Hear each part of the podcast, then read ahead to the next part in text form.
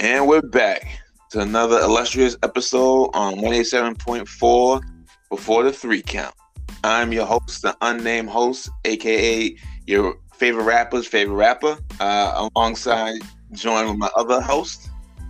Ladies and gentlemen, it's your boy, the Eggman, aka Osiris. Spelled with a US, not with an IS. Exactly. Think US, not ISIS. Exactly. All right, so uh, another wild, wacky uh, week of professional wrestling. I guess we should just jump up, jump off uh, with the newest release, uh, the newest free agent, uh, Cesaro, aka what was his independent name? Like Claudio Clausus? Claudio Castagnoli, Exactly. Uh, one half of the Kings of Wrestling. the Big Swede Yes. um, has was did he ask for his release or his contract just silently ended?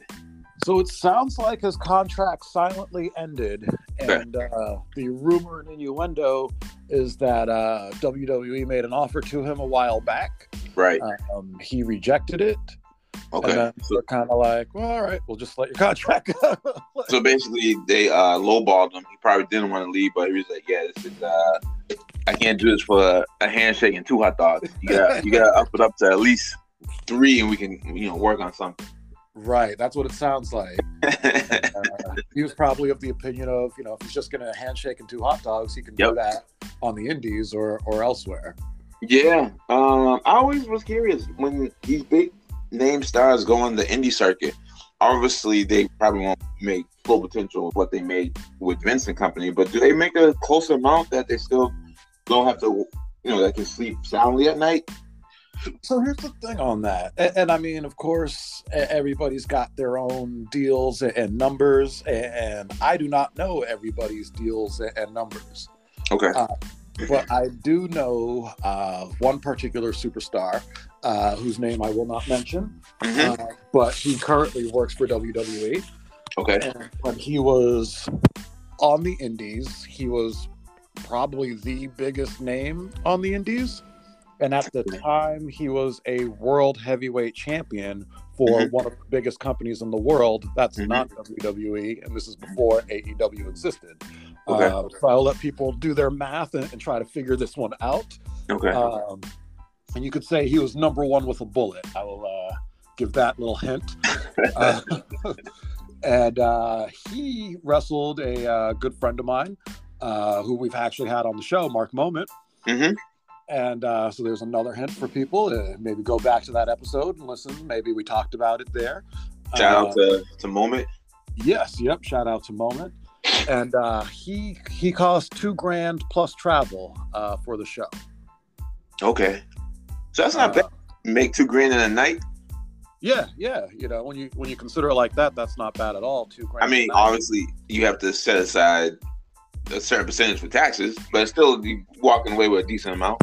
Yes, but you know everything is relative, and uh, and so that's why I say I'm like you're not going to make close to what you would make in WWE because even let's say you're making two grand a night, and he was a top top name, Yeah. you know, uh, and, and like I said, a current world champion for one of the biggest companies in the world, um, and he was getting two grand, you know, in travel.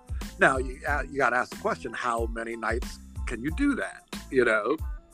Um, and, let's say he did it twice a week. Well, well, you're looking at about 200 grand a year, which Yeah. I mean that's really good money. Right. Um, but the rumor and innuendo is right now he uh, with WWE is making three million a year uh, with a new contract. Oh, okay. So, yeah. So, but also they have to pay for their own rental and uh, hotel accommodations, right? Yes, um, yes they do. But with that being said, I mean you still can't compare three million to 200 grand. Right. And, and even let's say he wrestled three times a week. I mean, you can't compare three million to three hundred grand. Like there- there's still just two totally different worlds. Uh, and the rumor and innuendo is with his new contract, he uh, Mhm. they, they're taking care of some of his bus uh, bus expenses because Oh, he has okay. his own uh, tour bus. Now, is the schedule pretty much the same, or are you putting more wear and tear with you know, WWE compared to the indie league? I would say right now, with the way things are post pandemic, Yep. um, you could say the schedules are pretty much the same. Oh. Um, You know, you're working either Raw or SmackDown. Okay. Uh, there's only, I think Lesnar is the only guy that's doing both. Okay. Um, so yeah, you're either working Raw or SmackDown, and you got two house shows on the weekend. I, I think right now that's all they're doing. oh, okay. All right. So yeah. So it might in today's day and age, best just to stick with you know Vince and them. And- For and, sure. I guess You if you want your own, now if you want your own freedom in regards to your character and how you want to be booked and you know how you want to show yourself to the fans, then you might want to you know rock with the uh, on the independent scene, you know, which now I guess segue in towards uh, EC3 and uh, Braun Strowman's uh, new promotion because that's big headline of you know control your narrative, what they're trying to you know spearhead uh, in regards to that. Um, yes. So I mean, well, I get so since you're uh, you know in the in the biz, what do you prefer in regards to? Would you want to have not to be coddled with Vince them, but almost have everything a, a la carte and make decent money at it, or do you want to like like I said, EC3 and you know Strowman control your narrative and still make decent decent bank? Well, I mean, for me personally, Yep. And you know, this is a great question because uh, I actually applied to try to get on the Control Your Narrative Mhm, uh, company, mhm. uh, and we'll see what comes of that. Um, but uh, if I had my druthers, just Mhm, because of my age and lifestyle and, situation, I mhm, would much rather have a, a WWE contract because the uh, I mean it's relative safety. Of course, they can release you at any time. Correct. He's still a contractual employee. Yes. Uh, but with that being said, if you can either be a top guy or stay under the radar, I feel like that's the two go together. Yeah, they'll fly too too close to the sun like Icarus. Right, right. You know, um, but if you can do one of those two things, I think you've got a good amount of job security there, and it's Right. a it's a guaranteed paycheck every week.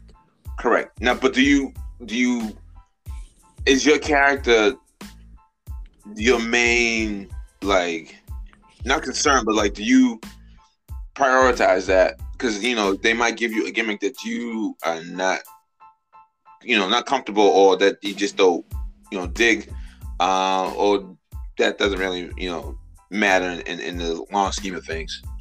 Um, and, and again, everything's relative. So if you would have asked me this question 15 years ago, Yes. I- would have been like, oh, like my character is everything. Because I actually, I, I, one of the reasons why I never did like security and stuff like that for WWE was I was like, I don't want to be seen as a jobber. I'm Mhm. like, I, I want to always be seen as a top guy. Okay. Um, you know, looking back on it, I'm like, man, like I, should have done some of those experiences.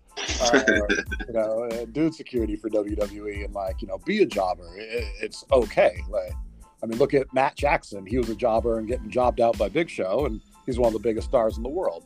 Really? So the Young Bucks were actually in the WWE at one time? Matt Jackson, I don't know if Nick was. um, Okay, as but enhancement talent. yeah, yep, just as enhancement talent. I do not. Oh, was this during the like what era? Ruthless aggression or? Yeah, this was Ruthless Aggression era. Okay. All right. Wow. Gonna have to um see if there's any clips on YouTube. You know what Oh, I'm saying? there The- definitely, there definitely is. Okay. Okay.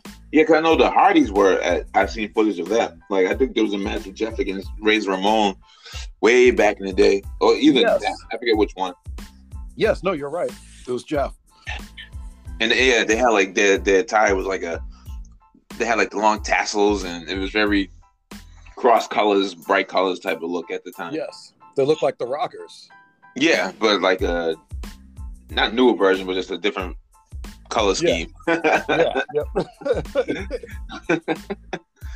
but uh, no, so yeah, so back, so you you now, uh, like you said, uh, in retrospect, you you know prefer to control your your character, your persona, your gimmick. But uh, what what do you see different now? We you, you eased up on that, you know, uh, point of view.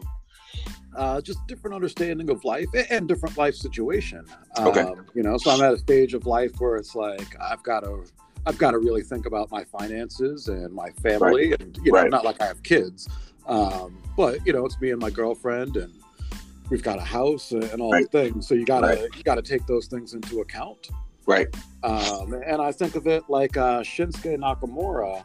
He did an interview, um, and he was asked if he was upset about how he was booked with WWE. Yep. And he said he wasn't because he had already done his art. Right. And so now he's at a stage of, of life where he's okay with just collecting a paycheck. He gets to Mhm. live in Florida, go Mhm. surfing when he wants to, and he's very happy about that. Right. And uh, I can definitely relate to and understand that. But if you did work with uh, the WWE, their schedule is very tough to maintain a social life, relationship, just normal living in regards to because you're constantly on the road. So would that pose any issue in regards to, you know, that same situation for yourself? Since you just mentioned, you know, with family and all that type of, you know, accommodations. I mean, the schedule these days is a lot lighter than it was Okay. when I was coming up. Okay. Um, so, I mean, if you're working Raw, uh, actually either Raw or SmackDown because they bookend, Right. but if you're working Raw, you're working like Saturday, Sunday, and Monday. hmm If you're working SmackDown, you're working Friday, Saturday, and Sunday. And NXT is just one night a Yeah. week. Yeah, Okay. yep. NXT is just one night a week. They don't even have house shows. Actually, that's not true. They do sometimes do house shows, but not regularly. Okay. Um, and and their house shows are all in Florida. Right. Um, so, so yeah. So the schedule and lifestyle is very different now than when I was first coming up, and you were Right. there, you know, five, six nights a week. Right. Uh, when you include travel. right. Um, so, so yeah, I mean, I could definitely do, uh, you know, maintain my relationship. If anything, I would probably have more time if, if I was on their schedule right now, Right. uh, because my current uh, day job schedule uh, keeps me working until 9 p.m. at night, um, and, and you know, Sunday through Thursday. So, like Sunday, I don't get to spend any time, uh, you know, with the Queen. Right. Um, and you know, during the week, really Monday through Thursday, same thing. Uh, by the time I'm getting out of work, like she's getting ready for bed. okay. So it's one of those things where it's like, yeah, I'm like, oh, that schedule would actually work better than my, my current schedule, and I'd be making a lot more money. Yes. Well, especially if you if you were on uh, NXT because, like you said, it was down in Florida, so your money would be able to stretch uh, a lot longer. You know, because you know, sure. price of living, of living is much affordable uh, currently down there. definitely. Although, with that being said, the Yep. developmental deals aren't that great still. Uh, no, really. unless you're a big name. Yes. So if you're like um uh, uh, uh Bron Breakker, making Mhm. decent, decent decent you know money, hopefully. Yeah, I, I assume he's making decent money. Okay. Um, I think his dad probably would have helped with negotiations and Right. all that sort of thing. But if you're Right. like a nobody, Yeah. just A new coming in jack. there, yeah, yep, uh, you're making 400 to 500 bucks a week. Uh, all right, so so for for out of a month, that's uh 1600 to two grand a month. but all right, but you're down in Florida. Yeah, so your money's going farther. So yeah, and rent is probably not as you know, hopefully not as high uh as it is up here. Um But you're still, I mean, you know, you're not making major money. but hey, but you only in theory working four times out that month. So two grand for four working four times a month. Well, but here's, but it, it- no, because now you, if you're at NXT, you, you got to be at the performance center every day. Oh, okay. But that's So, like, yeah, like it's like going to school though, right? It's just a handful of hours of perfecting your craft. So I mean, that's not too bad if you really love what you do. no, for sure. But just financially, like you know, it, it's Yeah. everything's I wonder- relative. If I'm you're curious, I wonder if, uh, any of- going on. Ah, that's right. Well, I'm curious if any of the um other NXT uh you know performance wrestlers if they also have like any side gigs on the side, you know, for just extra From what, income. I, from what I understand, they do not because there's just no time. Oh, okay. So how, how many hours are they putting in a day at the performance center? Oh, you might be there for ten hours. Oh wow. Yeah, because they, they get you there in the morning for class. Okay. Then you take a break for lunch. Then you Okay. got strength training. Okay. Then you take a break for or a second lunch or whatever, you know. And then uh, and then after that, you got more class, more more drill. Now, when you say class, is, are they in, in ring class? Because that's a lot of you put in a lot of mileage on your body just from there. Or is, are we talking about like It'll desk be and chair class? It'll be both in ring or desk and chair where you're studying tapes and things. Okay, yeah, because you don't want if you're a company, you don't want to injure your you know upcoming crop of wrestlers with this c- consistent you know training. Um, it, it's it, it's funny. It, number one, it's kind of necessary because the, the body needs to callus up and get used to like, especially most of these guys have never wrestled before. okay, They, they've got to get used to hitting the ropes and like let their body like feel that daily okay, um, to get used to because it hurts when you first start doing it. really. Yeah. Yep. But the ropes are made out of rubber, correct? No, it's metal wires and and coated in rubber. Okay, so how much padding is there on the ropes Not before you lot. get to the wire? Really? Not a lot. Yeah. so when you get thrown into the ropes, um, is it like a like a bite type of thing on your skin, or is it just like a like a like sand, like sandpaper, you know, scratch up against? Like, what's the sensation? Um, like a bruising. I would say like a bruising. It's because it's rubber, so it's you know it's rubber rubbing your skin, and that's not horrible. But because it's metal Right. wire, because you're hitting it with your body as hard as you can Uh huh. to, to bounce off of it, um, it's just I mean it's digging into you. Um, Really? into your lower back and into your hip. Yeah. Huh. Uh-uh. So a lot of Yeah. people when they first start wrestling, that's like Yeah. the first, especially like celebrities and things like that. Yeah. they, they you know, and everyone's like, oh, it's all fake and like whatever, and then they hit the ropes and they're like, wait, that hurts. like, Okay. All right. Oh wow. I just learned something new. Um. Yeah, so that must suck then if you have to run the ropes several times uh, a day. Then you would think you would see more um, cuts and you know bruises on like around the rib cage or underneath the where the armpit is, where you guys usually. well, when guys first start training, you Mhm. do see that. Oh, Uh, okay. like I said, the body calluses, and then you get used to it, and it, it doesn't happen anymore. Really? Yeah. Oh, okay, okay. So, what other parts of the ring that we thought might be gimmick that is actually painful to hit? Like is the turnbuckle padding, or is that also painful to hit? Um, the turnbuckle padding depends how hard you throw yourself into it. Mm-hmm. Um, but I don't find it that bad at this point. But yeah, when I first started, especially like you get whipped by a big, strong guy, Yep. and it's just like whoa, bam, like right into it. And, Yeah. and when they're first teaching you, especially, they're like learning how to hit everything at once. And that's Okay, how like, you. So Yeah. like, so like the bottom of your like bottom of your, your back up to the top of your shoulders basically is all hitting in unison. right. Okay. Okay. And that's how you avoid it hurting and you know causing injury because it's spreading out the impact. okay. And uh, but yeah, when you're first learning it, yeah, that hurts, and then you're like, oh wait, now I got it down, you know. And then Oh, it's yeah, you get it down. Okay. Okay. Um, same thing with I, I I always heard that when people take bumps on the mat, it's if you don't hit it at the you know same thing all at once, you can sort of knock the wind out of you. Yes, completely. What's the give with the spring though? Like, is there does is the is there like a box spring underneath the ring to absorb? That's going to vary from Okay. ring to ring. Um, Okay. I've never been in it, but from what I understand, WWE at the Performance Center, they have really bouncy rings. Oh, that's good. Um, what's that? I said that's good. Yeah, yeah. Like I, I'd actually be really curious to feel it. Um, but the rumor that I heard is like, yeah, like the Performance Center rings is the best ring you can bump in. Okay. Um, you know, they're trying to limit damage, um, you know, on the bodies in that regards. Right. Um, the old school WWE rings were horrible. Uh, that's actually when I trained at uh, Killer Kowalski's. He had the old, I believe it was the WrestleMania 2 ring, or at least one of them. You Okay. know? and uh, that one had a big, uh, it's a train spring, um, Okay. which is just a big giant spring. Like imagine it like being the size of your body, basically. Oh wow. Um, and that was underneath the ring. Okay. But the, the boards were basically like four solid boards with the spring. Um, so that was pretty painful. Um, nowadays, most rings are two by fours. Okay. And uh, what that does, and that's something actually I believe Shawn Michaels changed the business um, in that regards. What do you mean?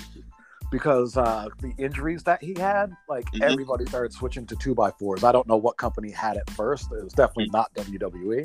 Okay. Um, but when small, basically the the big rings were designed for really big guys, Okay. and they could hold up to you know all the abuse and everything else, and they made great sound.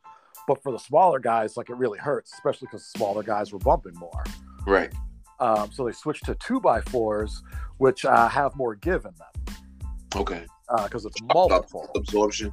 Yeah. Yep. Okay.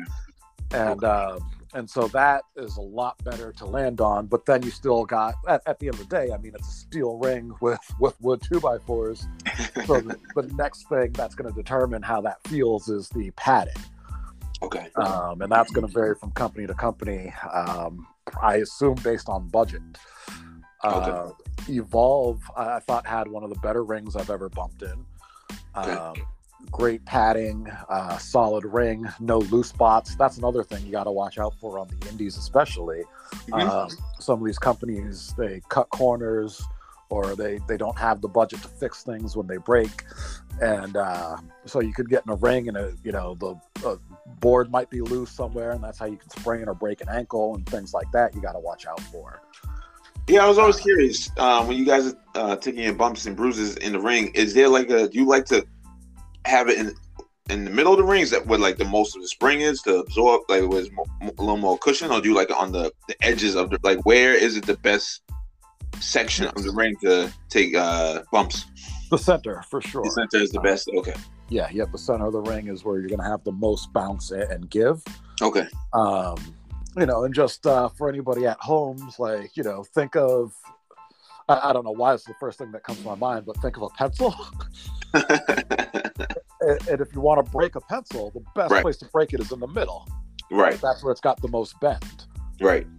And uh, so, same thing. You know, now you've just basically got a ring lined of pencils, and you want to land in the middle where it's got the most bend. Okay. All right.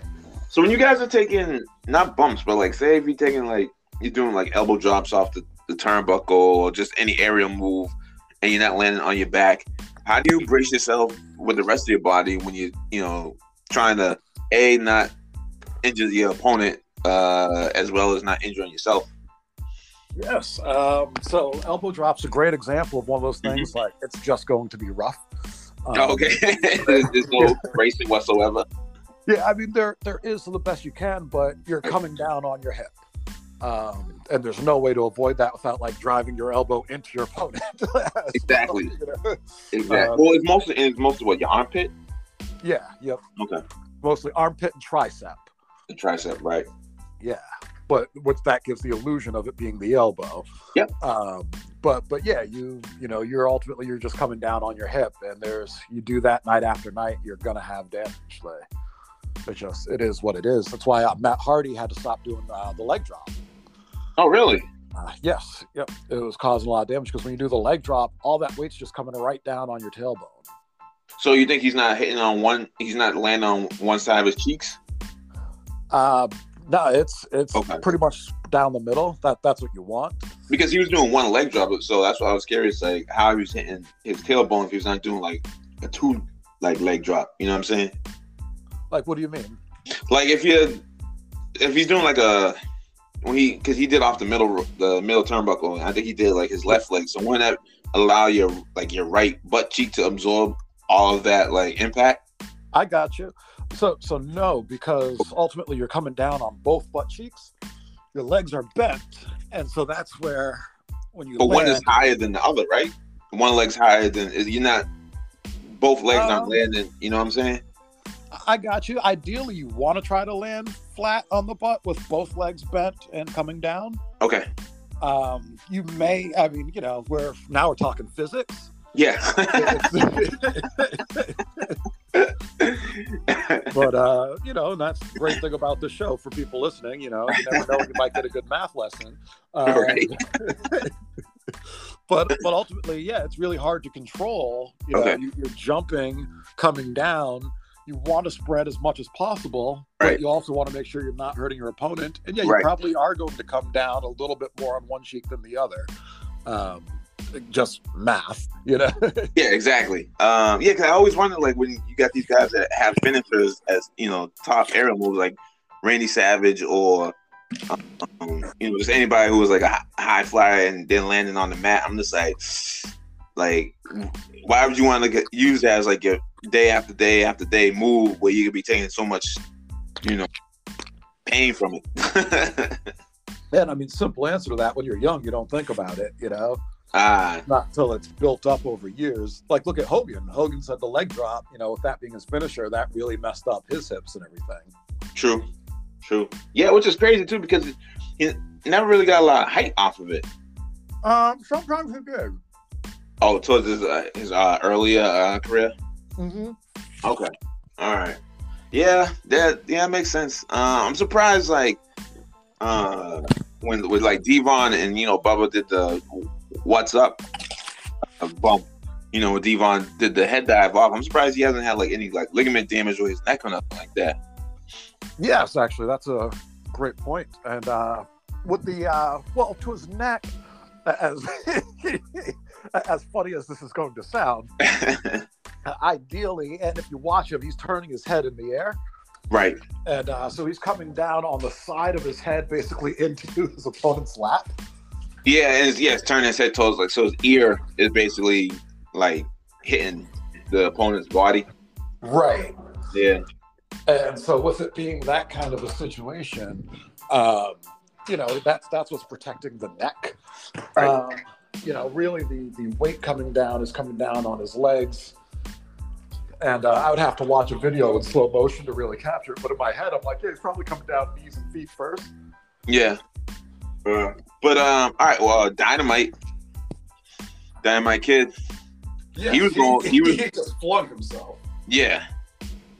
And uh, and we see all the damage that did to his body. Well, that really didn't do the damage. It was wasn't.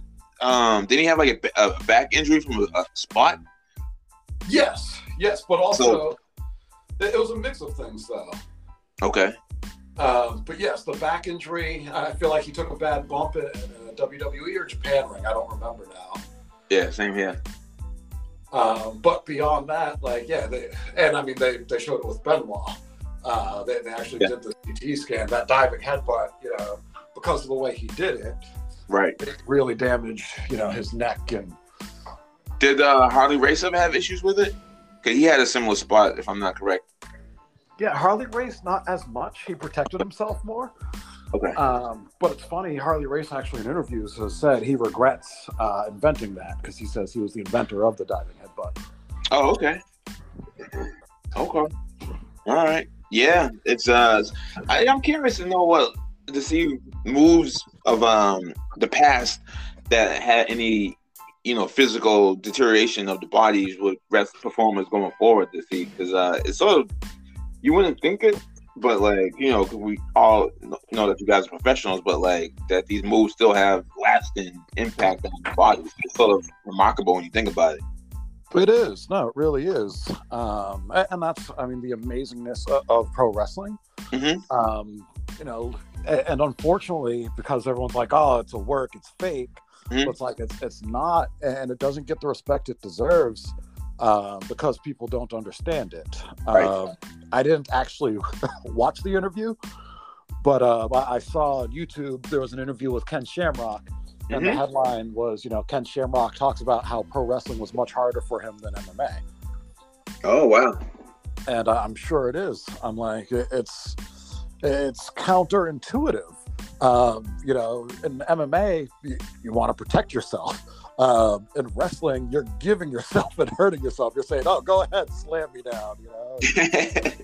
yeah, I'm. Um, I wonder if with like Taker then, with him doing a tombstone for several decades, with the impact on his knees, you know. Uh, I, I'm going to say it's pretty pretty intensive because uh, yeah. you watch him in the last ride uh, documentary, and uh, you know he's, moving slow. He's a big, tall guy. That also doesn't help. And he's up there in age. Right, you know, so all those things. But yeah, he moves around a little slow. He's got to put his knee sleeves on and do his DDP yoga and you know all that. Which I mean, I, am a big fan of DDP yoga. Actually, I was doing it for a while. I want to get back into it at some point. Okay. Okay. uh, Yeah, real. so- yeah, go ahead. No, I was gonna say. So going going back to uh, controlling, you know, the gimmick uh, and your persona uh, with EC3s. Since you said you, um, so did you submit uh, uh, a, a video packaging? Because I I've, I heard that they want to do something similar to like a cinematic promotion. Yeah, so I'm very curious what the promotion's actually going to be like when they start running shows in front of a Right. crowd. Right. Because uh, so far, yeah, they've done cinematic productions. Yeah. So I was curious. Did you send in like a cinematic uh, reel to, you know, send to them? I did not. Oh. Um, they, it, it's funny. Uh, so they said, "Don't think like a wrestler." Okay. Um, they're like, you know, they're like, we want something different. Okay. Um, so, so what I sent to them was uh, back on January 31st, I entered the Beat PJ contest uh, by Blackstone Labs. Shout Okay. out to them. Uh, if you're looking for a discount, use code Osiris underscore the champ at blackstonelabs.com or head up emily.kate.clausen on Instagram. Tell her Osiris the champ sent you. Uh, but anyways, uh, so back on January 31st, I had entered the Beat PJ contest, which is basically a 90 day body transformation contest. Oh, okay. Nice. Yeah, yep. And uh, for me, what um, you start? What was your what did, what was your weight starting in the the contest? uh, 202, I believe. And what was your transformation weight? Well, right now we're still still. oh, still go. It's still going in. So how Yeah, long yeah, is the this going for? 90 days. Oh, okay. Okay. So yeah, so started January 31st. So we're like a month into it almost. Oh, okay. All right. Um, so it's going till the end of April. Um, but uh, for me, it's my goal is uh, so I got really fat during COVID. Um, I, I gained 30 pounds. Um, Jeez. and uh, you know, I, I wasn't working out, I wasn't running, and uh, I was eating pretty crappy. Okay. And uh, you know, so I got really out of shape for me. Um, last year, I started working out again. We we we've got this condo, and uh, I've been building a gym in the basement, uh, what I I like to now call the Iron Asylum. and uh, you know, and um, I've been getting in better shape, but it you know it's something that takes time. So uh, and also I was very off and on Okay. uh, with it. Um, so in January, I saw the Beat PJ contest. I was like, you know what, I'm going to enter this. Um, you know, the number one place gets ten grand. Um, Wow. And uh, they, they want to see the biggest change and transformation. Mhm. And uh, I was looking, you know, fluffy. Um, you know, so, so I took some pictures of me not at my best at all, you know, and uh, Yep. Didn't wait. Yeah, yep. And um, so what I actually submitted to Control Your Narrative was those same pictures. Okay. And uh, I Okay. explained, what's that? No, I said okay. Yeah, yep. And uh, I explained to them that I was like, hey, like, this is me not at my best. Uh, by the time March 31st comes around, I'm still not going to be at my best. Um, but I intend to be much better than, than where I started. Okay. And uh, I said to them, you know, I'm controlling my narrative, uh, getting myself in better shape, taking care of myself physically and mentally, and all that good stuff. Yep. And I'd love the opportunity to, you know, show the world with them what that looks like. Okay. Uh, so that was my thought. I was like, you know what? That's very anti wrestling.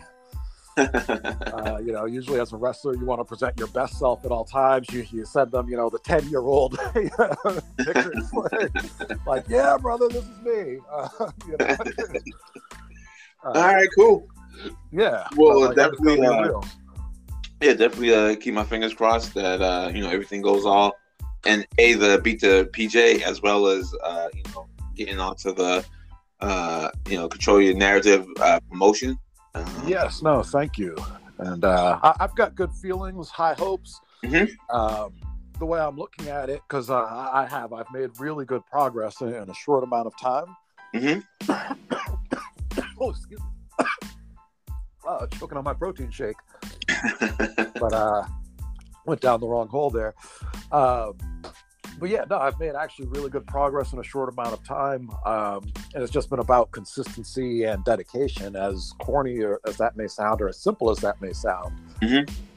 that's really been the key. Um, you know, quick segue from wrestling. Mhm. Uh, just you know, this is for everybody out there who going through their own fitness journey, fitness battles. Mhm. Um, I, I think the best thing you can do is find the workout program that you like the best, because that's going to be the one that you stick to. Right. Uh, whatever that is, it might be playing sports, it might be lifting weights, might be going for hikes, uh, you know, whatever it is that you like to do, Mhm. um, do that thing. Um, for me, I like to lift weights and stuff like that. I actually found this guy on YouTube, uh, Chandler Marchman, uh, Coach Coach uh, Mandler is what he's called, and um, he uh, does kettlebell workouts and uh, I don't have a lot of experience with kettlebells, but I have a lot of kettlebells uh, because when we moved here, uh, regular weights weren't available, uh, but kettlebells were. So I just stocked up on those. I was like, well, you know what, this is what we'll use. Um, and so I've got a bunch of kettlebells, not a lot of experience on how to use them. Mhm. I found his workouts on YouTube. I like them. Um, they're designed for guys in their 30s and 40s. Um, as he puts it, you want to look good, feel good, and f good. Uh, and uh, uh, they're they're short workouts. They take like 15, 20 minutes, um, but they're they're really intense. And uh, I'm learning new movements, and so that's exciting for me um, to be like, oh, I'm learning new things that I've not done before, and uh, getting really good results with it. Um, you move quickly from one exercise to the next, so you're getting a cardio effect, uh, but you're also lifting weights. You know, Okay. so uh, it's been good for me. I've been liking it. Uh, it's messing with my head though. Um, I like being big, so to speak. Yep. Um, a- and, when I was fluffy, with with a sweatshirt on, you know, I'm like, wow, I look jacked. You know. and uh, now I've lost some uh, size. It's funny, my weight hasn't actually changed that much. Uh, this morning I was 200 pounds post poop. Um,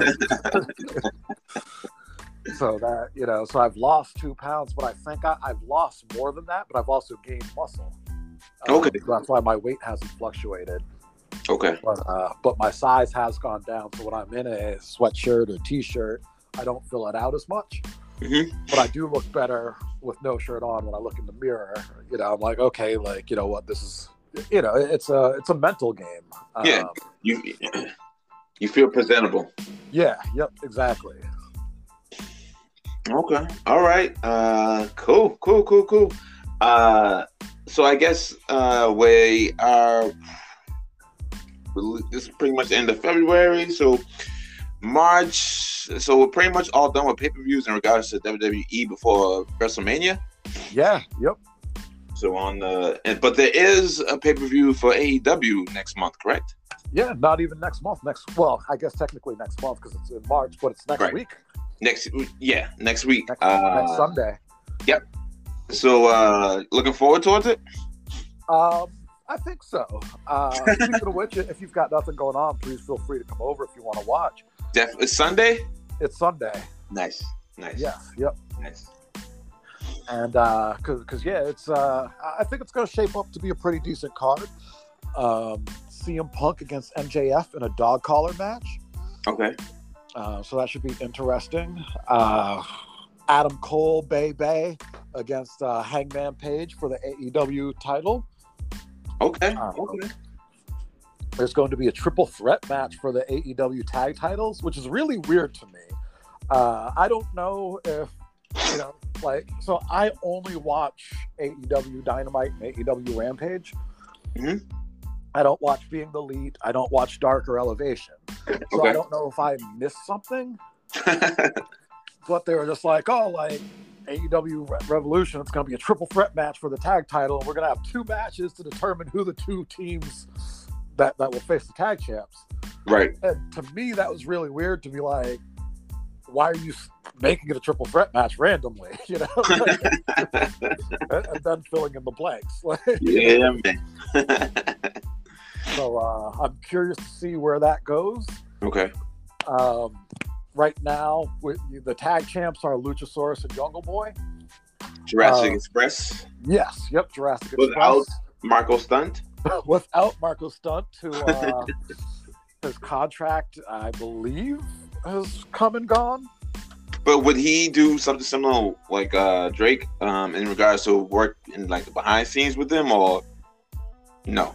I don't think so. I think uh, Marko Stunt is uh, just just done with the company. Gotcha, gotcha. Um, he's, he's was he big? been- Was he was he big in the Indies before? Cause I never heard of him until I saw him on AEW.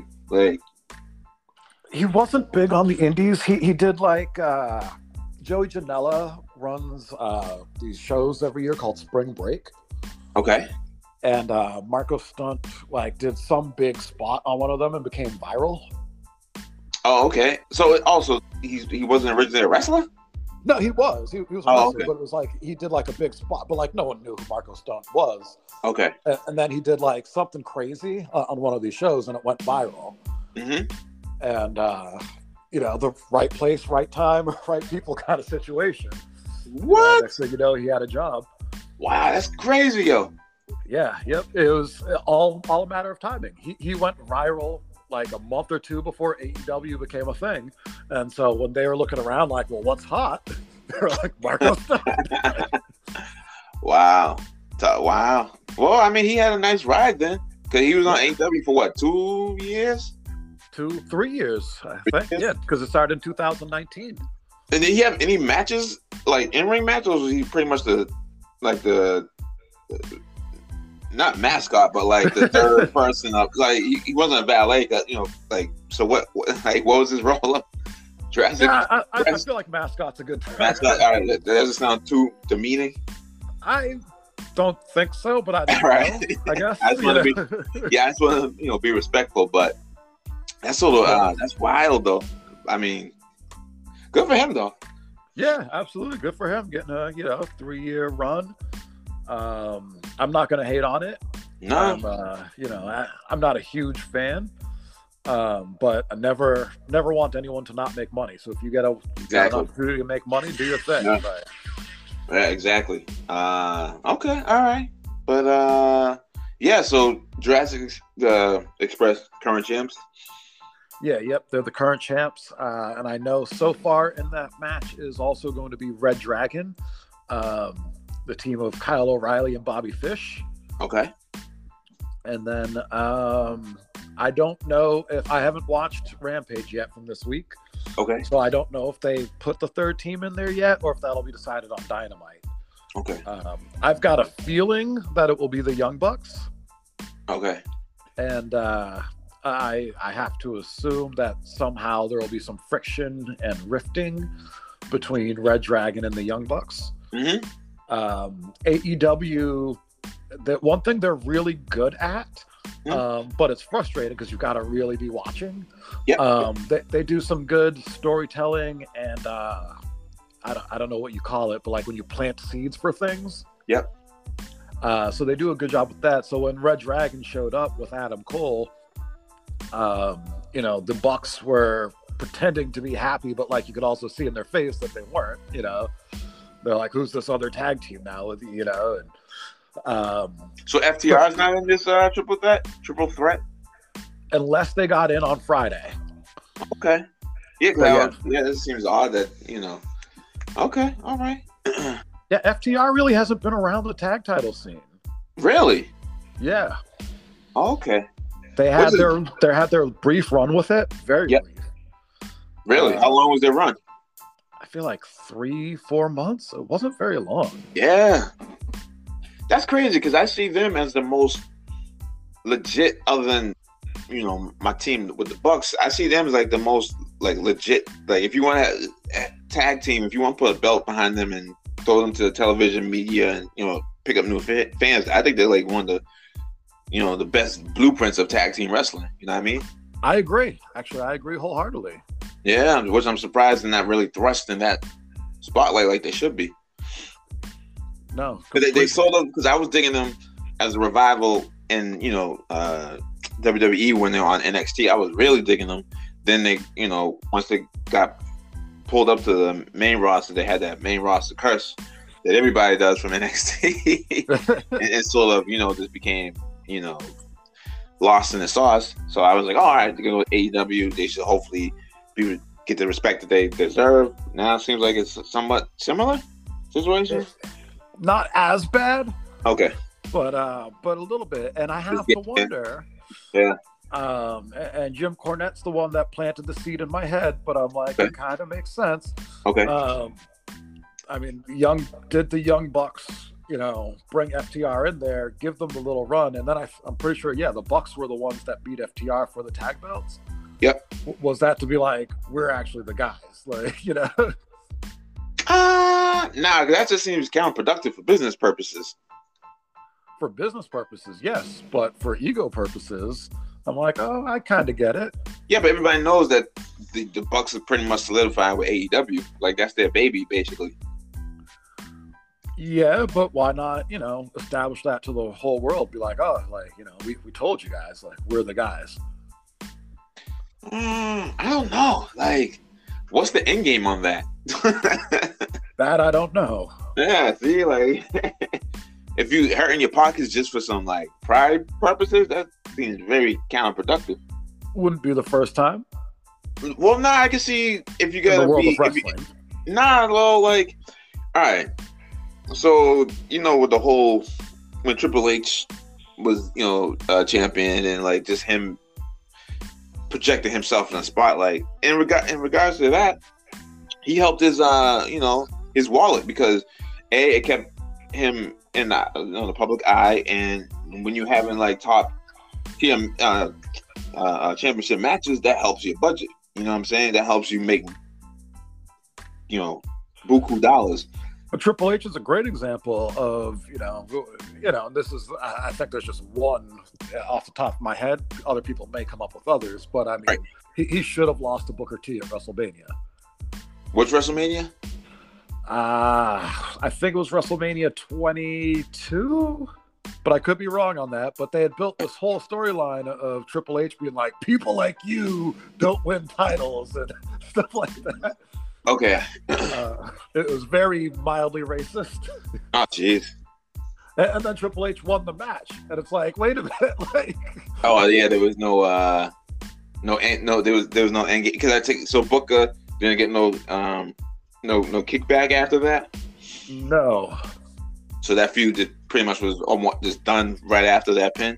Yes. Yeah. Ah, And it's Well, like, see, that's yeah, more. mistake That's more to um. Then yeah, Booker got to stand up then in regards to that to be like, we gonna have to make some changes. Here's the thing, though. I mean, uh, you gonna say that to the boss's son in law? also, uh, he was already married to Steph. Oh, yeah. Yep. This was during Evolution. Oh, okay, okay. All right, all right. Yeah, I can see you on that one then. That, yeah, you know, so it's a, it's a tough spot. True. But if you like running the company and trying to stop your dollar, that just seems weird. It does. I, Um, guess, I, I, can, I, I guess with Triple H, since he wasn't running the company, he's still one of the boys. He's still a contractual wrestler, so he got to look out for himself. But like, if you're like, you know, started up this promotion, you and you know several other wrestlers, like this, it seems weird to like hold down other wrestlers just for your own, you know, pride. Well, and my my thought on that, and I guess we'll see. It- It's going to be tough for me to really say until we find out if this whole thing with Cody Rhodes is a work or not. Yeah, what's going on with this? With that? Um, so Cody recently said when when asked about uh, leaving AEW and going to WWE, he said no, he left so he could be a stay-at-home dad, which all of They us know kids? is not true. Uh, yeah, Oh, they had a uh, they had a uh, kid well, sometime last year. Oh, okay. Um, so Yeah, but you don't need to quit a company to do that. You could just take a sabbatical or leave, you know, and then still come back. Right, right. You know, and so that's why it's well, you know, it's Cody. He's you know he's he's being a worker. Okay. Uh, okay. but it's it's you know it's one of those things where it's like, all right, if he shows up on WWE, number one, that that changes the landscape of things on a few levels. What do you mean? Break it down. Because I mean, he was an executive vice president of AEW, and so that for him- title have weight to it, or is it just a title? Well, that's where I'm going with this actually. So I'm glad you glad you asked that. Um, if he goes to WWE, I'm gonna Yeah. say it's just a title, Okay. and in, in which case that means the Bucks, who are also executive vice presidents, like they if it's just the title, well then yeah, they they're gonna have to look out for their best interests as wrestlers. Right. Um, and from all the rumors and everything going on from Dave Meltzer and everything else, it sounds like at this point, like the the Bucks, Kenny and Cody, who were all brought in as executive vice presidents, at this point, Right. it sounds like they just have those titles. Okay. Because when they were brought in, Kenny was running the women's division, the Bucks were running the tag division. Cody was working with singles and young guys, and Cody also did a lot of other stuff like with uh, behind the scenes uh, charity work and things like that. okay. Um, it sounds like Tony Khan actually doesn't even sound like Tony Khan himself has said he fully took over the women's division, um, and which for the best. Uh, clearly, I think when you look at early AEW, and it was a lot of you know young Japanese girls um, and Nyla Rose, uh, and you know now you look at it and it's a much better, more rounded women's division.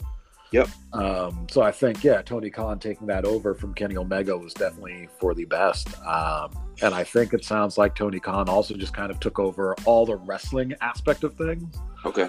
Um, and so, you know, that that does leave those four guys as just wrestling talent. Um, So they didn't come in with any um, funding with the promotion. No, any No. no investments. not at all. Really? Because I thought this Yeah. whole thing originated from the Bullet Club situation from Japan. You know, then the BTE, you know, situation that they brought over here to the states, and then you know, blah blah blah promotion started up because they had to get in touch with Tony to, you know. Tony got in touch with them. Oh, really? Oh, I see. I thought it was the other way around. Tony's been wanting to run a wrestling company for years, apparently. Really? Yes, So how come we never Uh, heard his name until now? because he didn't have the pieces to that puzzle. Ah, okay.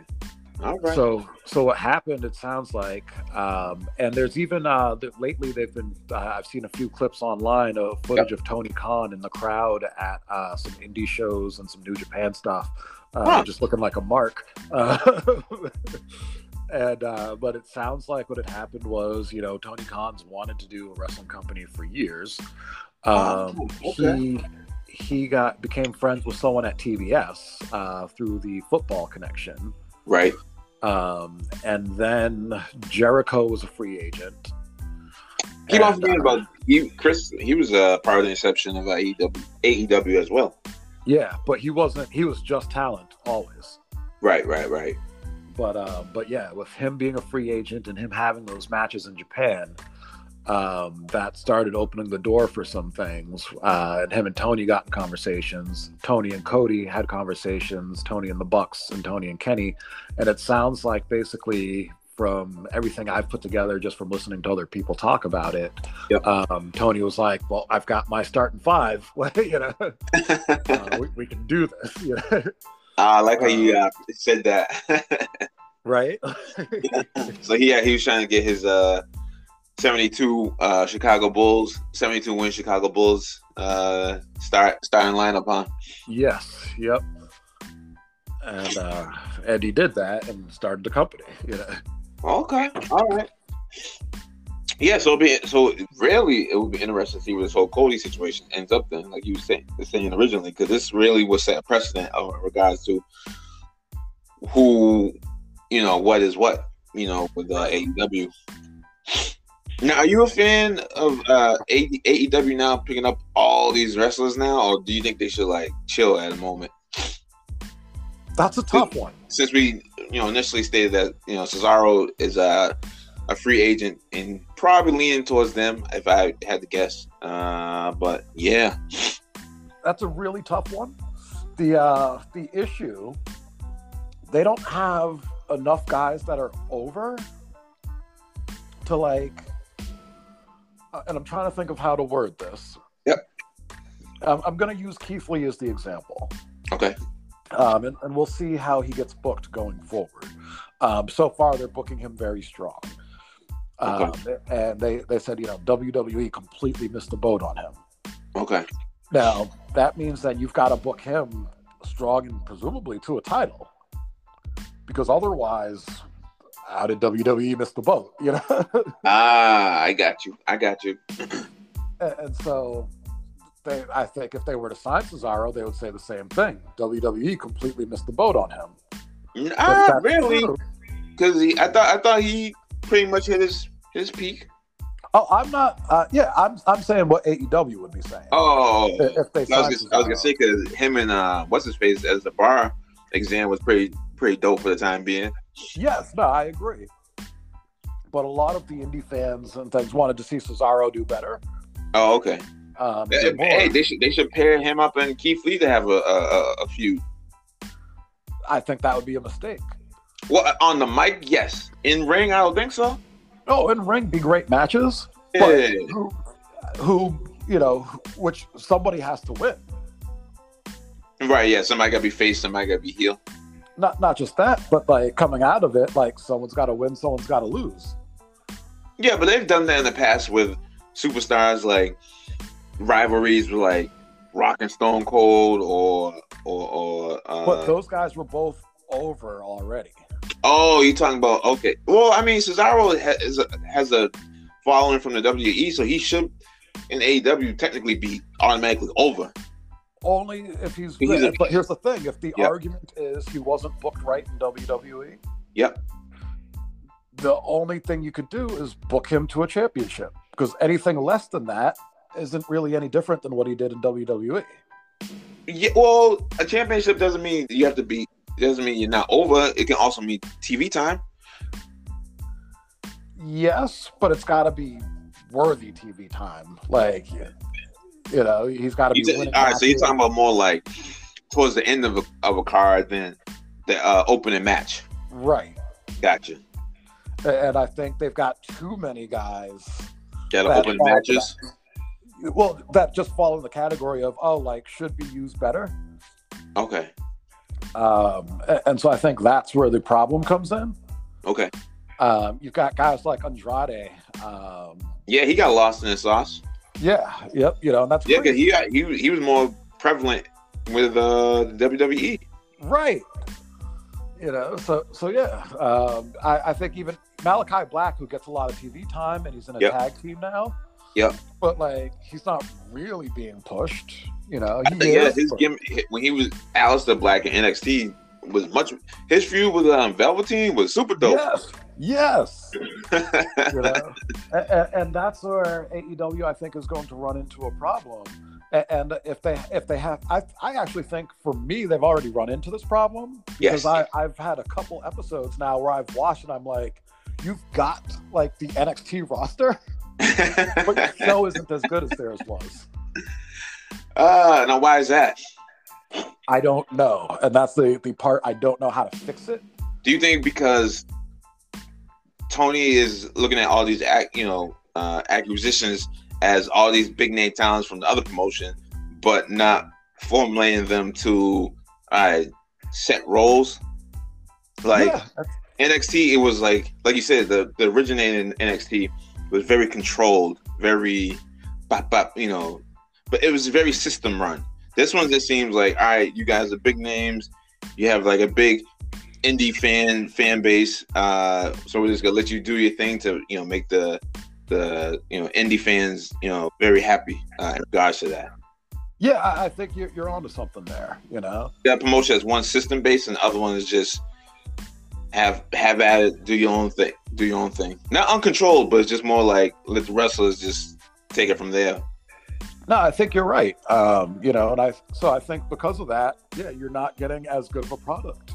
So then, if that's the case, is that going to hurt? Segueing back to EC3's thing, uh, controlling your own narrative. If you don't have a system in place and you not is anarchy, but some some somewhat similar where you not there's not a controlled environment. Like, is that going to also hurt that as well? Like, I think they I think they will have a controlled environment there. Yeah. Uh, just based on the stuff I've seen so far. Yep. It, it all fits the same. Okay. Okay.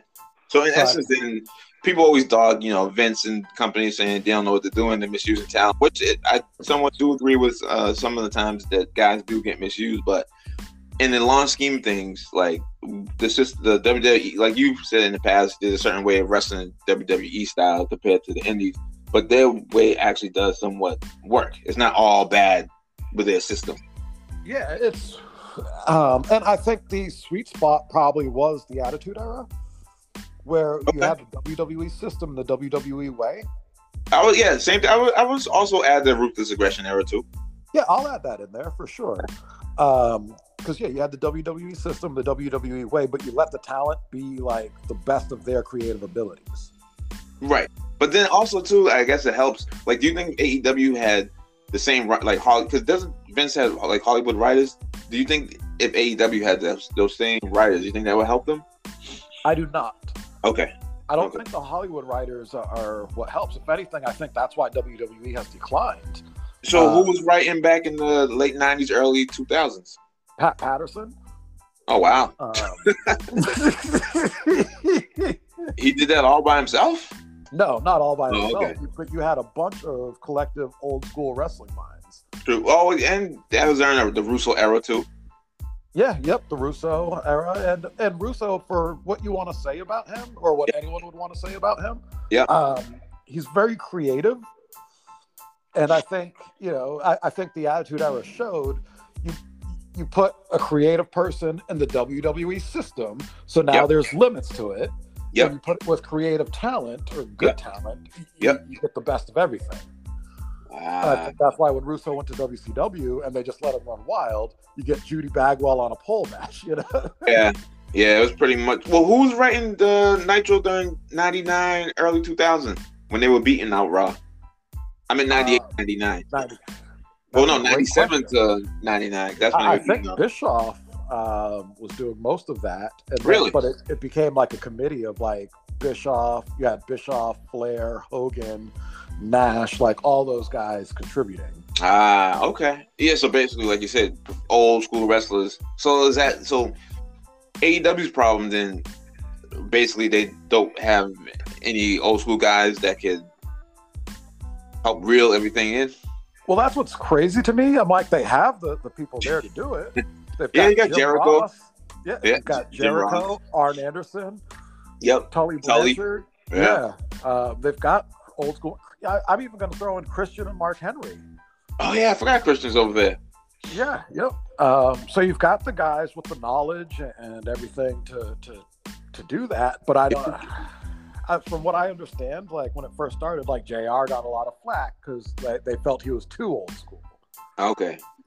And I think if that's true, I think where they're going wrong is by like just shutting it out altogether. It's like, oh, you need to have some of that. Yeah, sprinkle. You don't have to do 100 percent what he says, but at least sprinkle at least like 30 percent, 30, Right. 40 percent. You know what I'm saying? And then take another, you know, percentage from such and such. So it's not all under, you know, one umbrella.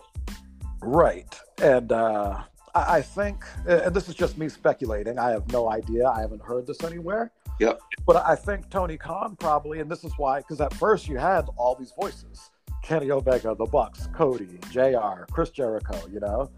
Yep. I think Tony Khan probably shut everyone out, like, because it was too many voices, too, di- too many different directions. Ah, which could hurt. Which could hurt. Right. So I think that's why Tony Khan just shut everyone out. It's like, I'll just do it myself. Okay. that's Well, I mean, he does. problem. He does have the final say, similar like Vince does. Like Vince will take ideas, but then pretty much he'll like if he doesn't like it, he'll change it at the last minute and then go from there. Right. Right. Which you see more nowadays than I imagine he did previously when the ratings were at like a sky high. Yeah, I would agree. Um, and, Like you and said, I yeah, like Pat Patterson to like probably like nah, Vince is not how we should do. All like even because it wasn't like Slaughter at one point, and then like uh, yes, yeah, yeah. So like and you know he probably had the old, the old school vets be like, all right, we, we can compromise in a happy medium. right. You know, and what you had old school vets that understood good wrestling. Yep. And they also understood Vince McMahon. Right. And So yes, exactly. Because uh, I've heard Cornette talk about that. Mhm. Um, Cornette was talking about when uh, Adam Cole went to AEW, Mhm. and uh, they said uh, it was pitched for Adam Cole to be a manager at WWE. Uh huh. And uh, Cornette was like, because you don't have anyone there. He's like, that's that's coming from Vince. Cornette's like, Vince sees the small guy and doesn't know anything else to do with him. Like he's probably right. getting told, like, oh, he's got a lot of charisma, blah blah blah. Vince yep. is going to care how he wrestles. Right. So Vince is going to say, small guy, a lot of charisma. We should make him a manager. Cornette's like, that's the problem is you don't have anyone there that knows how to talk to Vince and say, oh, Vince, like, let me tell you about this guy. He reminds me a lot of Roddy Piper or Shawn Michaels. Ah. And then Vince will immediately, you know, have something he knows and understands. Ah, that he can use as use as a reference point. Right. Okay. Okay. Yeah. So you, yeah, you, it's the way that you present you uh, present them basically. Right. Yeah, Vince has an interesting wiring in his brain. Then. yes, yes, he does. well, his world has been so isolated for years. True. Um, you know, I, I love you know hearing the Vince McMahon stories and the things where it's like. Um, I went to uh, see Bruce Pritchard uh, do stand, not stand up, but just tell stories. You know, yes. Yeah. And well, the stories he told one time was how uh, Vince called the cable company because his TV wasn't working. Mm-hmm. And uh, he was like, you know, I don't want to do any steps. Like, just get someone out here. and they came. The problem was the batteries and his remote was dead. Oh, wow. oh man, yeah, that's crazy, right? But Vince McMahon's, you know, his world is so isolated. Like he's not even going to go to that, think of that. He just get someone out here to fix it, and he gave the guy a hundred dollar tip. Like you know, wow. yeah, it's very very interesting to see. You know, it's going to see how things go forward uh, with AEW, and I guess you know with WWE. If uh, with I'm so curious what's going to happen when Vince bows down if he ever does, and then see how that yeah is gonna be handled. I'm very curious about that because uh, you know in the early days it was always like, oh, Shane will take over the company. Yep. Uh, but then it became clear that that wasn't going to happen. Yep. But it was like, oh, Stephanie and Triple H will take over the company, and yep. And with the great work that Triple H was doing in NXT, like it all seemed like, oh, like this makes perfect sense, and it's going to yep. be how it goes. Ah, man. But now it seems like that's not going to happen. so many question marks. So many question marks. Yes. And then with you know AEW, hopefully they can reel in. It seems like they got too many chefs in the kitchen. Uh, yeah. Was like, well, a combination of too many and not enough. Yeah, which is weird. Right. There's no happy medium. Yeah. uh man. Uh well yeah, we'll see what happens uh going forward. Um trying to see any other news uh in the world of wrestling. Do you know any uh anything that popped up? Um let's see. This this past week anything oh uh AEW had three new signings. Who? Uh, Buddy Murphy. Oh, that's who, official. Uh, yep, it's official. He is all elite. Uh, he debuted on Dynamite this past week. So he still kept the Buddy name. Yes, uh, he's Buddy Matthews now. Actually, I'm. Okay, instead of Buddy Murphy, he didn't want yeah. folks to forget who he was. Right, right. You know, like, I've never seen this guy before. all right, so yeah, he was Buddy, the first one. Buddy Matthews. Um, yep. And then who was the other one? I'm like someone else showed up on Dynamite, and now I can't even think of who it was. Uh, you know what? Doesn't matter for now. Well, I'll, I'll, I'll think of it later. Okay. Uh, but then the third name, who has not showed up on Dynamite yet, but it has been confirmed that he signed with AEW, was uh, Swerve. Oh, okay. Okay. you think uh, Tony would buy the rights for Chaka Khan? I hope so. I, I, hope so because I mean that that entrance is everything. I know you told uh, me in the past uh, you were in attendance uh, when he had his uh, uh, a hardcore match uh, that that yes. music brought the stadium, the arena to his feet. Yes, and I mean we're talking a bunch of old school hardcore, you know, white dudes with beards and barbed wire like signs, like you know. Now, all right, so now we got uh uh is it not Jeremiah, but what's his uh Swerve's first name? Uh Shane. Shane's Shane uh, Swerve. Yeah, in WWE he was Isaiah. Isaiah, that's yeah, I was confused with Jeremiah, but yeah, but. Shane Shane different Strickland. books of the Bible. Yeah, Uh, exactly. Uh, Shane Strickland. Um, Yeah. okay, so is he? Do you think he's gonna get lost in sauce? Similar how like low key they they brought in um uh uh uh, uh what's homeboy's name from ROH um Jay Lethal. Yes, Is that gonna be a similar situation? I don't see how it's not. Like, cause Jay Lethal ha- actually has more prestige behind his name in regards to title, you know, belt wearing and being the face of a promotion, and not as much in regards to, you know, uh Shane. No, dis- no disrespect, disrespect to him, but he his face is pretty much covered up as Killshot and Lucha Underground, so people really know who I'm saying. So I, that's why I'm just so surprised. Yeah, and that's where you know talking earlier about like I I think it's a mistake. You know, I get you got to sign the best talent you can. Yep. But you get to a point where you don't have anything to do with them, and then it's Yep. like, well, well, now what? You know.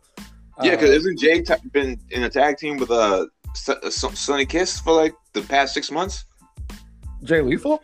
Yeah, If he has, it's all been on darker elevation. yeah. Well, exactly. Uh, I've seen. Yeah, I've seen um, uh, like flyers online that of uh, AEW Dark that they've been tagging like as of late. So, so there you go. I mean, number one, like he's not on the main shows because I'm like, I haven't seen him other than his like match with Ricky Starks. Like, That's crazy. yeah, um, you know, th- that's a talent like Jay Lethal, and a Yeah. guy like Jay Lethal who's around our age. Like, Yeah. you want to use him now. like, you Yeah. know, you're not. and he had, and like- like I said, he's been through several promotions. ROH, uh, uh, Impact. I mean, everybody can't Everyone- forget about Black Machismo. right. I was just gonna say, everyone knows that. Like, All his uh, infamous promo uh, up against you know Ric Flair when they were doing Flair versus Flair. yes, yes. you know. But like I said, so if I was Shane Strickland, like, am I worried that I'm gonna get lost in the sauce?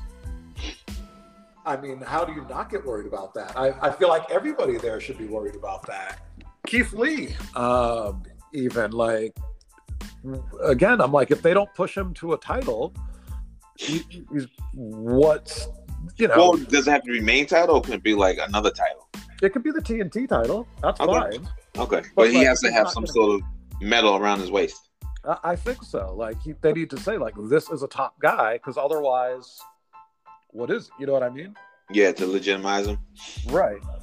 But it doesn't Uh, have to be instant. Like they can build him up to be that underdog for at least you know like a year or so, right? They, they can build him, Yes. but they don't have and here's the problem as funny as this is going to sound they don't have enough talent to get people over and this is where because they're trying to get everybody over All at the same time. right Ah. A- and that's where i think they're running into the problem and it's like yeah you Ah. can have all these talented guys but like you need to establish Yeah, only one. There can only be it's Highlander. There can only be one. right Well, right for the time being. Yeah for the time being and, and, you know and then you build others And, Yeah. uh, you know right now they're trying to build hangman to, to be that guy and, and i i it's funny um, i'm a big hangman page fan I, I like his work Yep. i uh, i don't think he should be the aew champion Okay. but i see what they're doing and i can respect and appreciate it Okay. they're they're building hangman as that underdog fighting champion who's going to take on all comers Okay. and their thought i think is we're going to build him to be the guy Okay. but like your company's too new Right. you need to have the guy that's the guy right now Right. and i think that's danielson Okay. Okay. and then after Danielson, who would you pass the baton to? see i would have danielson run well that's a tough one because i, I think after him i would go adam cole Okay. because i'm like adam cole is like the most over guy in the company Okay. um, but I, I would while all that's happening a- and what's great to me danielson's already established you don't need to build him Right. you can bring him in on day one. He just main evented WrestleMania last year. Like, Right. So you, you can bring him in on day one and Right. be like, this is the guy. Right. Everyone Right. will get it. Yeah. And while doing that, you build Adam Cole up. You then have him be the guy. And while all that's happening, you you keep doing everything you're doing with Page. You have all the same matches, but just Okay. he's not the champion. Uh, uh, But you build him up while all that other stuff's happening. Yeah, I was gonna say, which wrestlers in your mind can be over without the belt in AEW? A bunch can, Okay. but they've got to establish like a tier and hierarchy, and that's what they're not doing. They're trying to get everybody over at once. But it, I, well, I mean, it worked in the Attitude Era. Pretty much mid card up to the, the top tier were all, pretty much all over. Yeah, but they had already Like everybody had like their own T-shirts of it practically. Oh, totally. But they, they had already established like a top tier, right. and so then everyone came up to that. Like Well, even I think mean, about Well, all right. Well, remember. Uh, uh, all right. So, um, let's look like D'Lo, D'Lo Brown. Like, he didn't need to have a world run heavyweight title to still have TV time and people still, you know, know who he was and get pops and cheers, whatever the case may be. He was able to play his position and, and excel at, at that position. And it wasn't Yeah. like was a high position. He was, you know, mid card, but- open a match.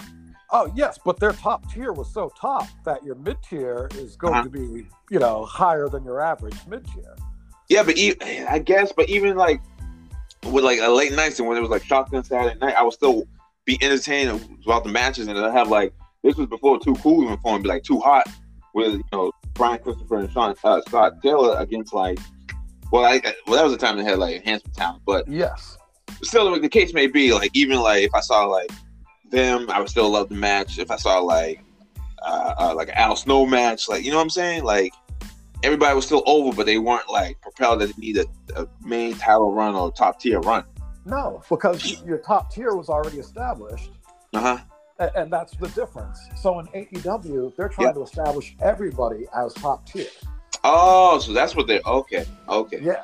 I got you now. I Like they're trying to be like Orange Cassidy is just as good as Adam Cole or Chris Jericho. It's like, but he's not. I got you. He'd I be a you. great top level mid carder, like a D'Lo Brown, like a Al Snow. You Yep. know? Yeah, Um, or, or like a, like Val Venis, or I mean, or you or like uh, X Like when you think of it, it's funny in retrospect, like with that whole like European title, like it's pretty much like a fluffer title, but like it still had like prestige to like it felt like those matches on the pay per views were like it, you know worthwhile to see who's gonna be the European champ, even the hardcore Yeah. champ. You know what I'm saying? Absolutely. Not so much. was established like what the tiers were. Yeah, yeah. Well, all right. Well, hopefully, uh, yeah, hopefully Tony Khan could establish that tier for us and then work everybody else's, you know, because then you can have disgruntled employees, you know, say like, I want to leave now, you know. You might, but like you, you know, to, to use a WWE phrase, you got to do what's best for business. Exactly. Yeah, exactly. And do you think today's generation of wrestlers are they all about business or all about self? I think they're all about self. I don't think they know anything about business. Ah, okay, all right. Well, you think with events will, you know, show them, but I guess that's not gonna work these days. There's a little more entitlement, I guess. Yeah, more entitlement, just uh, different mentality all around. I feel like from wrestlers, fans. Um, you know, now you've got the internet, so you get a very vocal minority. Like, Right. you know, right. Yeah. uh, but hey, what what do I know? Like I'm, you know, I'm sitting here in my garage, you know, talking talking to you about it. Like, hey, you never know. You still got time to do your uh, your own promotion. that will never happen. I, I can say that. You don't you don't have to deal with wrestlers.